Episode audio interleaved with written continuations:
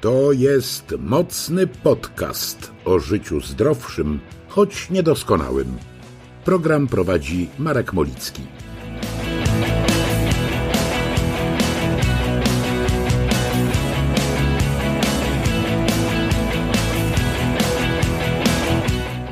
Zapraszam Cię na przedpremierowy odcinek mocnego podcastu, z którego dowiesz się, o czym ten podcast będzie i po co go nagrywam. Nazywam się Marek Molicki, jestem m.in. autorem bloga mocnymarek.pl który najprawdopodobniej znasz, skoro słuchasz tego podcastu. Na co dzień, czyli kiedy nie zajmuję się blogiem i podcastem, pomagam m.in. sklepom internetowym sprzedawać więcej i działać efektywniej. Z branżą digital jestem związany od ponad 22 lat ale to temat na inną opowieść, innego bloga, inny podcast. Choć nie do końca, bo chciałbym i na blogu mocnymarek.pl i w mocnym podcaście podzielić się z Wami informacjami o tym, jak na przykład kupować bardziej świadomie, na co zwracać większą uwagę i jak, zwłaszcza kiedy się odchudzamy, kupować to, co powinniśmy, a niekoniecznie to, co chciałby sprzedać nam sklep. Zresztą już trochę informacji o tym na blogu było. I to właśnie blog dodał mi wiary w to, że ten podcast ma sens i jest potrzebny. No może nie tyle blog, co wiadomości, które otrzymuję od czytelników. Sam byłem tym zaskoczony, zwłaszcza, że nie prowadziłem bloga z przesadną regularnością. Faktem jest, że co tydzień właściwie otrzymuję różne pytania, czasem, i to jest najlepsze, informacje, że to co piszę i robię dodało komuś motywacji na tyle, że sama czy sam dziś może pochwalić się sukcesami, to większymi od moich. To jest najlepsza dla mnie nagroda i jeszcze większa motywacja do działania. Naprawdę dostaję takiego motywacyjnego kopa, kiedy, e, kiedy takie informacje do mnie spływają albo kiedy o nich słyszę z różnych źródeł. Wiem, że jako ex-grubasowi łatwiej mi zrozumieć, co czują ludzie z otyłością, a ci, którzy z otyłością walczą, też czują, że nie jestem wyłącznie teoretykiem. Choć oczywiście nie trzeba być grubasem, żeby odchudzać ludzi ale ja też nikogo nie zamierzam odchudzać. Natomiast chętnie będę dzielił się metodami, które są skuteczne. Będę podpowiadał, co robić w chwilach zwątpienia, gdzie szukać pomocy, kogo nie słuchać i co omijać szerokim łukiem, a przede wszystkim jak stopniowo się zmieniać, żeby sobie pomóc, a nie zaszkodzić. I na dodatek nie mieć poczucia, że traci się bezpowrotnie wszystko, co się lubi. Od razu muszę jednak podkreślić e, kilka istotnych kwestii. Po pierwsze, nie jestem ani lekarzem, ani dietetykiem, ani psychologiem, więc traktujcie moje porady jako inspirację, a nie jako poradę medyczną. Powtarzam to na blogu od początku jego istnienia, ale nie zaszkodzi powtórzyć jeszcze raz. Fachową pomoc w zakresie odchudzania otrzymacie u dietetyka. Zanim się do niego wybierzecie, wskazana jest wizyta u internisty, który zleci najprawdopodobniej odpowiednie badania, tak żeby jadłospis dostosować do stanu Twojego zdrowia. Dlaczego to jest takie ważne, usłyszycie w pierwszym odcinku podcastu. Pamiętajcie, konkretnych porad dotyczących Waszego zdrowia szukajcie zawsze u fachowców, lekarzy, dietetyków, psychologów. Blogi, również takie jak mój, mogą być inspiracją, ale nie zastąpią nigdy kontaktu z fachowcem. Jeśli czytacie zwierzenia jakiejś celebrytki, która chwali się, że schudła 7 kg w miesiąc w efekcie katorżniczej diety popularnej wśród celebrytów, to jedyne co możecie zrobić to wzruszyć ramionami lub zostawić krótki komentarz składający się z trzech liter LOL. Podobnie jeśli przeczytacie u innej celebrytki, że chodzenie na spacery i przytulanie drzew wyleczy was z depresji, to zalecam podobne postępowanie. Tego typu celebryckie porady nadają się wyłącznie do umieszczenia w śmietniku. Moje podejście wynika z tego, że jestem fanem tzw. Tak evidence-based medicine, czyli medycyny opartej na faktach, dowodach, nauce. Taką zasadę opierania się na nauce, faktach, dowodach stosuję nie tylko jeśli chodzi o medycynę, ale o właściwie wszystko, co robię w życiu. Nie jestem po prostu ciekawy, jak coś działa, funkcjonuje i szukam wiedzy na ten temat. A konkretną i sprawdzoną wiedzę znajduję no, zawsze u fachowców. No dobra, czasem zbaczam z drogi evidence-based i sprawdzam. Przetestowałem na przykład na sobie spalacze tłuszczu, no i muszę przyznać, że ich przeciwnicy się mylą. Spalacze tłuszczu działają skutecznie. W moim przypadku, co prawda, zupełnie nie wpłynęły na spalenie tkanki tłuszczowej, ale za to odchudziły mój portfel. No a zatem efekt odchudzający był, a to, że nie tam, gdzie trzeba, to inna bajka. Nie jestem zatem takim stuprocentowym ortodoksem i czasem zbaczam z drogi wybrukowanej dowodami na taką powiedzmy mniej utwardzoną. Na przykład jest dość sporo ziół, i to nie takich, o których teraz myślisz, czy nawet przypraw, które mają korzystny wpływ na ludzki organizm, ale nie ma wystarczającej liczby badań klinicznych, które te działanie potwierdzają.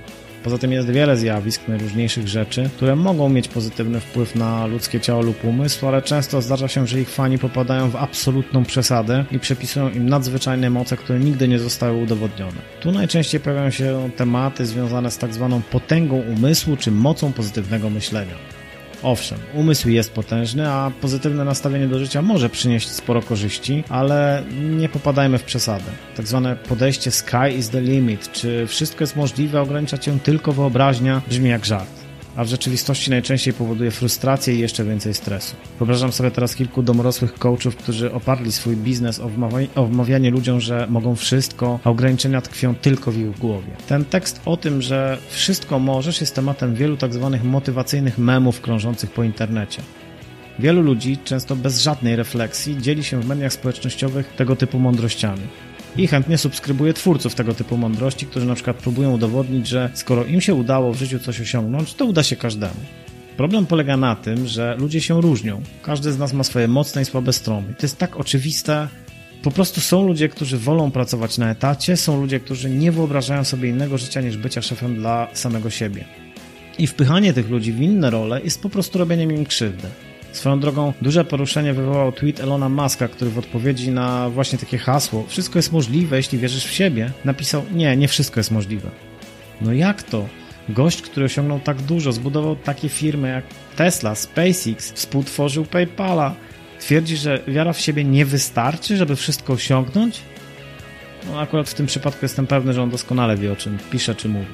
Nie wszystko jest możliwe, nie wszystko możesz osiągnąć i nie ma w tym absolutnie nic złego. Im szybciej zdasz sobie z tego sprawę, tym lepiej dla twojego zdrowia i samopoczucia. No ale to co? Mam nie mieć marzeń? Mam nie stawiać sobie celów do zrealizowania? Przecież wspomniany Musk to już w ogóle stawia sobie cele, które często brzmią jak żelaz bajka o żelaznym smoku. Właśnie o to chodzi, żeby stawiać sobie cele, żeby stawiać sobie cele ambitne i podnosić sobie poprzeczkę, ale nie tracić kontaktu z podłożem, po którym się chodzi. Chcesz zbudować biznes, który da ci szansę na realizowanie innych marzeń? Okej, okay. to jest całkiem dobry cel ale raczej pomyśl o tym w dłuższym terminie i nie oczekuj, że już za rok będziesz leżał na plaży i rozmyślał o swoich sukcesach. Ale kiedy postawisz sobie ambitny cel, na przykład, że za pół roku będziesz w stanie porozumiewać się w miarę swobodnie w obcym języku, to inna sprawa. To nadal wymaga i wysiłku, i dyscypliny, ale jest realne. I wcale nie jest takie łatwe. Rozumiesz, co mam na myśli? Wbrew pozorom każdy ma taki organ, który wysyła sygnały, że nie, nie wszystko jest możliwe. Kiedy stawiamy sobie zbyt ambitne cele, kiedy chcemy osiągnąć więcej niż to w danej sytuacji czy czasie jest możliwe, wtedy dość często z jednej strony faktycznie udaje nam się zrobić dużo i sporo osiągnąć. Ale mózg, bo to o nim mowa, po pewnym czasie wystawia rachunek. No i na przykład pojawia się nerwica lękowa. A wtedy już nie myślisz o tym, że wszystko możesz, czy sky is the limit, y, wtedy wyzwaniem staje się wyjście z domu. Nie, nie każdego to spotka, ale może nawet nie zdajesz sobie sprawy z tego, jak wiele osób przez coś takiego przeszło. A już prawie na pewno nie zdajesz sobie sprawy z tego, jak wielu Twoich uśmiechniętych na co dzień znajomych jest tak naprawdę na granicy wytrzymałości psychicznej. No i właśnie tematy związane z psychiką są drugim filarem, na którym oparłem bloga i na którym chciałbym oprzeć podcast. Nie tylko dlatego, że interesuję się tym od zawsze, ale też z dwóch innych powodów. Pierwszy jest naturalnie związany z odchudzaniem. Odpowiednie i racjonalne nastawienie bez przegięć jest podstawą trwałego sukcesu. Jeśli zaczniesz wierzyć w drogi na skróty, półśrodki, to dość często poznasz z bliska efekt jojo. W gorszym przypadku kumulacja takich porażek związanych z procesem odchudzania może mieć negatywny wpływ na Twoją samoocenę. Drugi powód jest taki, że z wielu powodów mam świadomość, jak wielu ludzi ma problemy z nerwicami, depresją i jak wielu ludzi nie wie, gdzie szukać pomocy, a nawet jeśli wie, to po prostu wstydzi się z niej skorzystać i tak długo jak to możliwe ukrywa swoje problemy. Być może widzieliście w internecie taki kolaż zdjęć znanych ludzi, aktorów, muzyków. Wszyscy są na tych zdjęciach uśmiechnięci, ale nie tylko to ich łączy. Kolaż opisany jest w ten sposób. Tak wygląda depresja. A to, co jeszcze łączy tych ludzi, to to, że wszyscy oni popełnili samobójstwo nerwica, depresja i ukrywanie tych problemów jest na porządku dziennym wielu ludzi. O tym usłyszysz z kolei więcej w e, drugim odcinku mocnego podcastu. W ogóle to zmora naszych czasów, kiedy takim powszechnym zjawiskiem stało się udawanie. Uważasz, że przesadzam? No to spójrz na Instagram, na Facebooka, a może zwłaszcza na LinkedIn. Na Instagramie życie wygląda jak z hollywoodzkiej, czy raczej bollywoodzkiej baśni z happy endem wszystko idealne, pod linijkę, po prostu perfekcja. Właściwie perfekcja tak przerysowana, że chyba każdy już traktuje to z przymrużeniem oka. Choć z drugiej strony nie każdy. Na Facebooku to samo, choć bez filtrów. A co na LinkedIn? No tam to już się dzieje grubo. Wyłącznie ludzie sukcesu. Sami eksperci. Coache, którzy powiedzą ci jak żyć i co zrobić, żeby przed 30 lub 40, no ewentualnie przed 50, ale najlepiej przed 20 rokiem życia zostać nowym Billem Gatesem. Kiedy czytasz tak zwane case study, to próżno tam szukać informacji, że komuś coś nie wyszło. Nie, wszystko wszystkim wychodzi. Zawsze. Po prostu nikt, dosłownie nikt nie ponosi porażek, nawet najmniejszych. Co więcej, mało kto już szuka pracy, no ale jak w świecie wypełnionym ludźmi sukcesu nie mieć pracy? to przecież nie tylko hańba i wstyd, ale też przyznanie się do porażki. Wykluczenie się właściwie z kasty szczęśliwców, która na pechowców patrzy z obrzydzeniem i pogardą. Ludzie nie szukają więc pracy, a po prostu otwierają się na nowe wyzwania, otwierają się na nowe przygody, czy też poszukują nowych, interesujących projektów. A skoro mowa o poszukiwaniu pracy, to warto rzucić e, okiem na oferty czy ogłoszenia rekrutacyjne. Nie mam wątpliwości, że na przykład kontroler ruchu lotniczego musi być odporny na stres, że chirurg powinien umieć pracować pod presją czasu, ale pracownik biurowy, człowiek w korporacji, Pracowałem naprawdę w wielu firmach i te, które osiągały i osiągają do dziś najlepsze rezultaty, cechowały się szacunkiem dla pracownika. Dbały o tak zwany work-life balance, czyli równowagę między pracą i życiem prywatnym. I tak się jakoś składało, że im bardziej firma szanowała pracownika, ten pracownik był efektywniejszy. A co za tym idzie, kondycja firmy lepsza. I deadlines były dowożone, i PNL się spinały. Naprawdę, w większości przypadków praca pod presją czasu czy odporność na stres to usprawiedliwienie dla ludzi, którzy mają problemy ze skutecznym zarządzaniem. I sobą, i ludźmi. Mnie w ogóle dziwi, że tak mocno i często piętnuje się ludzi popełniających błędy, czy tych, którzy ponieśli porażkę. Oczywiście nie mam na myśli akceptowania błędów wynikających z zaniedbań czy podejścia nie chce mi się. Mówię o błędach wynikających z działania, które mogą być doskonałą lekcją na przyszłość. Nieprzypadkowo amerykańska armia po każdej akcji bojowej robi tak zwane after action review. Takie podsumowanie pokazuje, co poszło zgodnie z planem, co poszło niezgodnie, gdzie zostały popełnione błędy i dlaczego. No i najważniejsze, co należy zrobić w przyszłości, żeby tych błędów uniknąć. I tu wchodzimy już na grunt bardziej utwardzony, taki bliższy podejściu evidence-based. Natomiast jeszcze inaczej sprawa ma się z bardzo szeroko pojętą duchowością, którą generalnie trudno zmierzyć, choć bez wątpienia istnieją dowody, że przykład medytacja pozytywnie wpływa na mózg. No ale przecież medytacja to wcale nie musi być praktyka religijna. Jon Kabat-Zinn, twórca treningu uważności, czyli mindfulness, choć sam jest buddystą, to jednak miał świadomość, że nie każdy chce iść drogą duchową. Dlatego ćwiczenia uważności są wolne od religii. Religia to jednak temat delikatny, przynajmniej dla mnie. Wychodzę z założenia, że każdy ma prawo wierzyć w kogo chce i w co chce. Mam znajomych każdego chyba wyznania, przynajmniej jeśli chodzi o te najpopularniejsze, i nie zauważyłem, żeby kiedykolwiek wyznawana przez kogokolwiek religia stała się źródłem jakiegokolwiek problemu, no przynajmniej w tej naszej grupie. Mam też znajomych, którzy są ateistami, tu sytuacja jest identyczna. Tak długo jak długo jesteśmy w stanie szanować swoje przekonania, nie zmuszając nikogo do zmiany poglądów i zachowania, wszystko jest ok. Ekstremiści jednak występują po każdej stronie barykady. I tak jak znam współczesnych fanów Tomasa de Torquemady, tak też znam ateistów, którzy o katolikach nie są w stanie mówią, mówić inaczej niż używając wulgaryzmów. Jednych i drugich staram się omijać, bo tam, gdzie ma, nie ma szansy na dialog, tam może dojść wyłącznie do mordobicia. No właśnie, jeśli chodzi o mordobicie. Gdy ktoś wspomina, że lewoskrętna witamina C leczy nowotwory, a dla jednego z najgorzej rokujących, czyli glejaka wielopostaciowego czwartego stopnia jest właściwie jedynym antidotum, przypominam sobie zakończenia wszystkich walk Żana Claude'a Van Damme i wyobrażam sobie, że robię to samo z osobą wypowiadającą te brednie.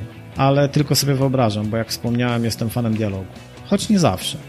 Kiedy ktoś przy mnie wspomina o tak zwanym altmedzie, ja w rewanżu i ucinając jednocześnie rozmowę mówię, że zawsze kiedy ktoś powołuje się na Altmed, w Australii umiera jedna koala, a w Chinach jedna panda. O antyszczepionkowcach i ich teoriach, według których szczepionki powodują autyzm oraz spisku Big Farmy i lekarzy, którzy chcą tylko zarabiać, a nasze zdrowie nie ma dla nich żadnej wartości, myślę najczęściej będąc tam, gdzie król chodzi piechotą, ale bardzo rzadko. Szkoda mi na nich czasu. O ile nie wierzę, że ignorancją można się zarazić, o tyle już nieszczepienie dzieci niestety zwiększa ryzyko zachorowania i to nie tylko tych nieszczepionych dzieci, ale często również osób, które chciałyby się zaszczepić, a nie mogą lub będą mogły dopiero w przyszłości. Tej sytuacji uważam, że dialog nie ma sensu. No to mniej więcej tak samo jak wdawać się w poważną dyskusję z płaskoziemcami. Po stronie nauki jest mnóstwo badań i dowodów, po stronie przeciwników są jakieś badania, których wartość jest żadna. To mniej więcej takie wnioskowanie. Nigdy tego nie robiłeś, ale tym razem zjadłeś jabłko tuż przed pójściem na siłownię i na siłowni na treningu doznałeś kontuzji. Wniosek?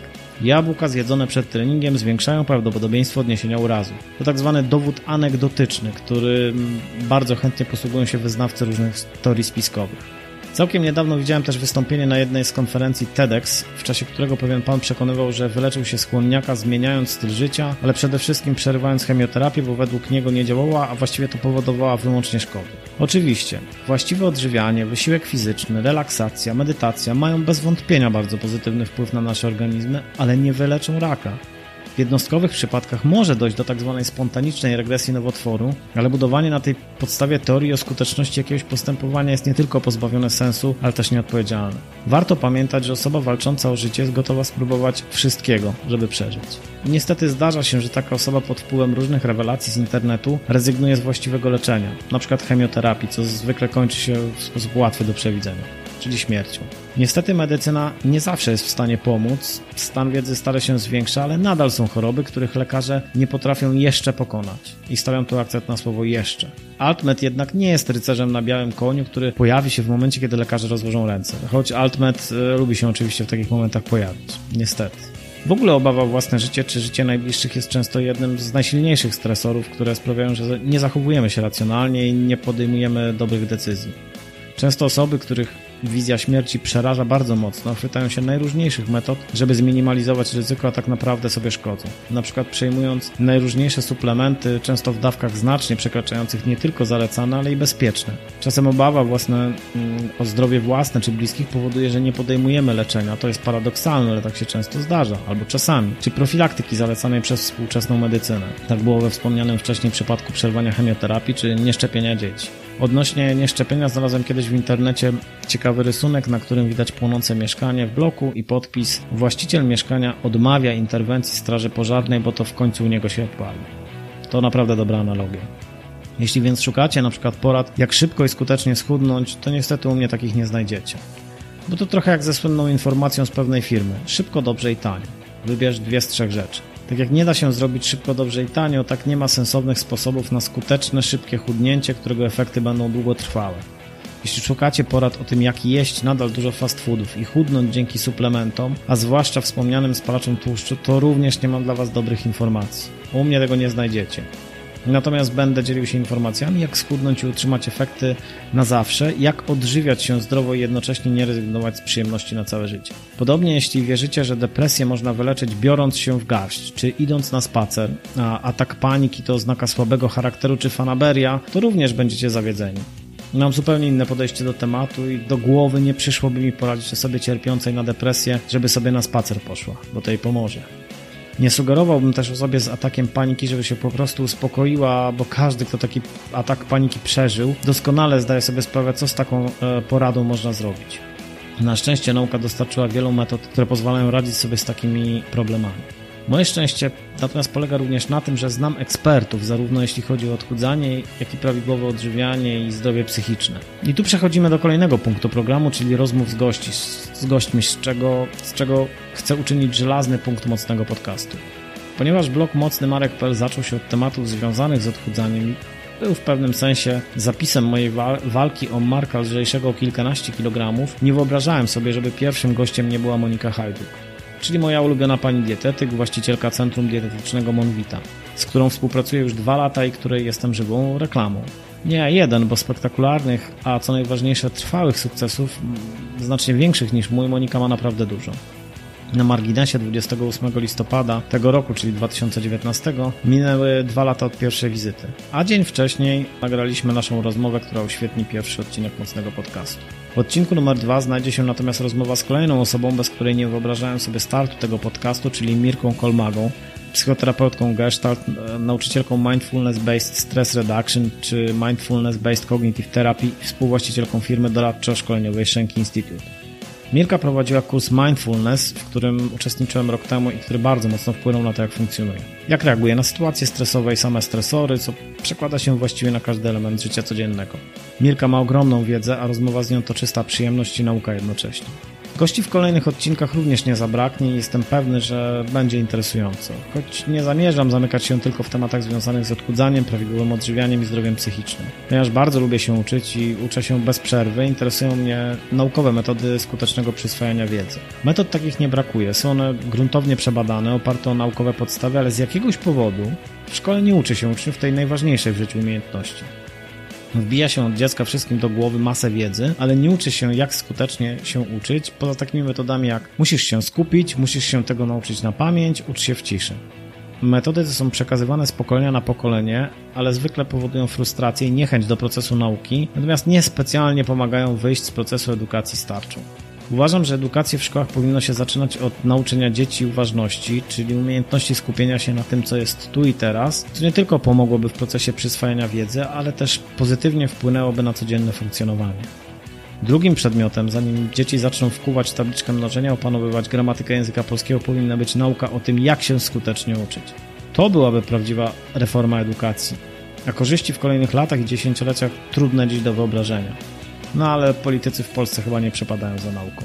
Jeśli natomiast ty chcesz uczyć się efektywniej lub chcesz, by nauka była łatwiejsza dla twoich dzieci, to u mnie znajdziesz coś ciekawego.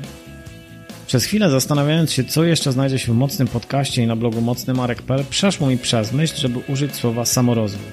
Ale ma ono tak zły PR w Polsce, że mam poważne opory przed jego używaniem. Choć przecież samorozwój nie jest zły. Kiedy uczę się kolejnego języka obcego, to się rozwijam. Kiedy uczę się programowania w języku Java, to też się rozwijam. Kiedy opanowuję sztukę pilotowania Boeinga 737, co prawda tylko na symulatorze, to też się rozwijam. Taki samorozwój jest jak najbardziej wskazany i polecam go każdemu. Choć rozumiem, że wielu pseudo-coachy zrobiło tak dużo, żeby samorozwój kojarzył się wyłącznie negatywnie, że już chyba więcej nie da się zrobić. Jak już wspomniałem, jako fan evidence-based medicine, omijam ludzi sugerujących, że można wyleczyć nowotwór siłą woli, choć mocno wierzę w potęgę ludzkiego umysłu, ale jednak w nieco innych sytuacjach. Powiedzmy zatem, że mocny podcast będzie promował dobry samorozwój, który nie ma nic wspólnego z szarlatanerią. Chodzą mi po głowie również inne tematy, którymi chcę się zająć, ale nie chcę odkrywać wszystkich kart już dziś. Choć mogę zdradzić, że w tej kategorii znajdą się rozmowy i tematy, które ciężko będzie zakwalifikować do kategorii evidence-based.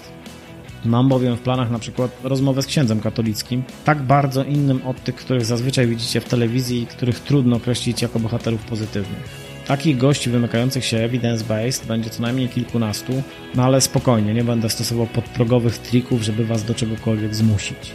Czasem chciałbym po prostu pokazać inny punkt widzenia, inne spojrzenie na ważne sprawy, bez przesądzania, kto ma rację, czy w ogóle kto się ma. I nie, nie dotyczy to antyszczepionkowców ani płaskoziemców.